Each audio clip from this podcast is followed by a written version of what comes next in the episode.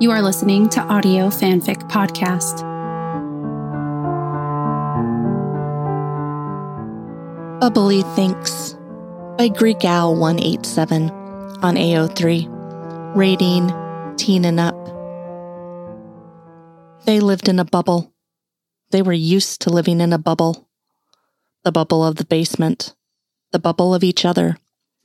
The bubble of extended absences. The bubble of being fugitives. The bubble of the house. The bubble of estrangement. And finally, the bubble, at long last, was just them. All the bridges burned. All their family dead or elsewhere. It was just them. Scully remembered the first time she had tried to include Mulder in the Thanksgiving ritual, right after the cancer, and right before the discovery and death of Emily.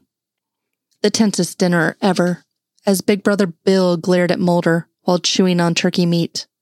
And overly pregnant Tara complained about her ankles and her mother's poor attempts to keep the conversation going with her children. Some church ladies and the ill placed Mulder clinging to Scully's side. He disappeared next year, citing that he did not want to bother her, and disappeared somewhere off with the Gunmen. But she did find a small card with a hand traced turkey the size of Mulder's hand attached to a one liter bottle of Pinot Grigio. S. Have a gobbly turkey day. M. She sipped the wine after she got home from dinner on her couch and admired the endearing turkey token before she folded it and placed it lovingly in her Bible next to her bedside. Things were changing at the end of 1999. They did not talk about it. It wasn't their thing. But they both loved it.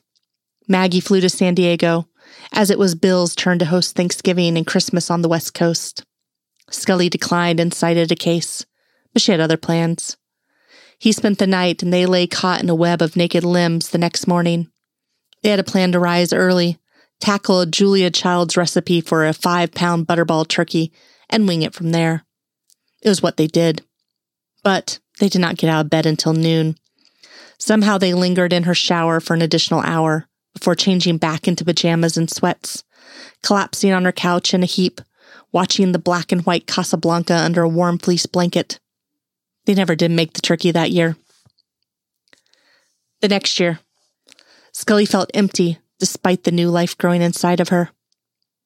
They spent their first official Thanksgiving of the new millennium at some chain restaurant in South Carolina. Then they went back to the hotel with a cheap bottle of wine they bought at the 7 Eleven down the street. The movie was terrible and the wine cheap, but the company was all that Scully could have hoped for as she closed her eyes, resting her cheek against his chest, and Mulder flicked absently through the TV channels. Up until 2006, when they decided to stop running and settle down, are a blur. It repeated itself like the first one back in 2001.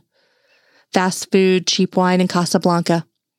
The small farmhouse in Virginia was perfect. They called Skinner to invite him, but he was busy. Scully called Maggie, and she came two days later with enough food to feed a small army. She greeted her daughter and finally turned to Mulder and embraced him like the long lost son finally come home. They enjoyed the small Thanksgiving with Maggie, joining them every other year and when it was them, favored by staying in bed till noon, eating Chinese takeout, drinking cheap wine from 7 Eleven, and snuggling up on the couch watching the black and white noir Casablanca, just like tradition dictated.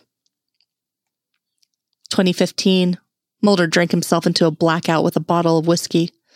Scully holed herself up in her new sterile apartment, listening to the drunken voicemail from Mulder in pain as he cried and begged her to come home. 2016.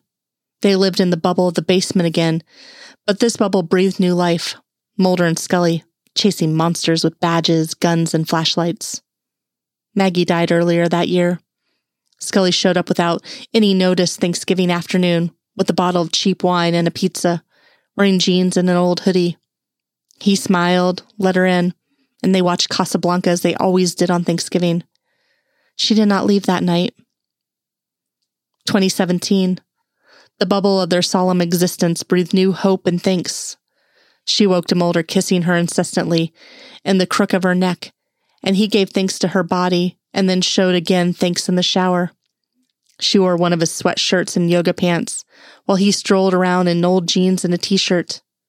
They attempted the turkey that year, and it was not a complete disaster. They sat at the table with two additional place settings.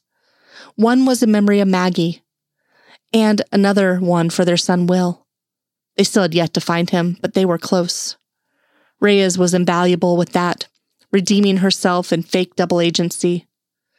They sent her a bottle of wine for Thanksgiving, but they ate the dinner in silence, smiling at each other warmly. Afterwards, they went to the couch and popped in their Thanksgiving tradition DVD. She snuggled up to his side under the old fleece blanket from their first Thanksgiving together way back in 1998. She kissed the crook of his neck and hugged him tightly as they settled in to watch the movie. Mulder, she had whispered, all these years, I was always thankful for one thing. He did not reply. He placed a kiss on top of her red strands. They always lived in a bubble that centered around their existence to each other, and every year they were thankful for that in some way or another.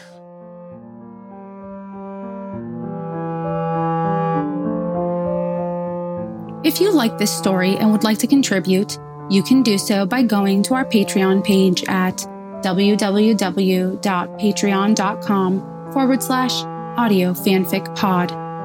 As a patron, you are granted early access to one new story of your choosing per month.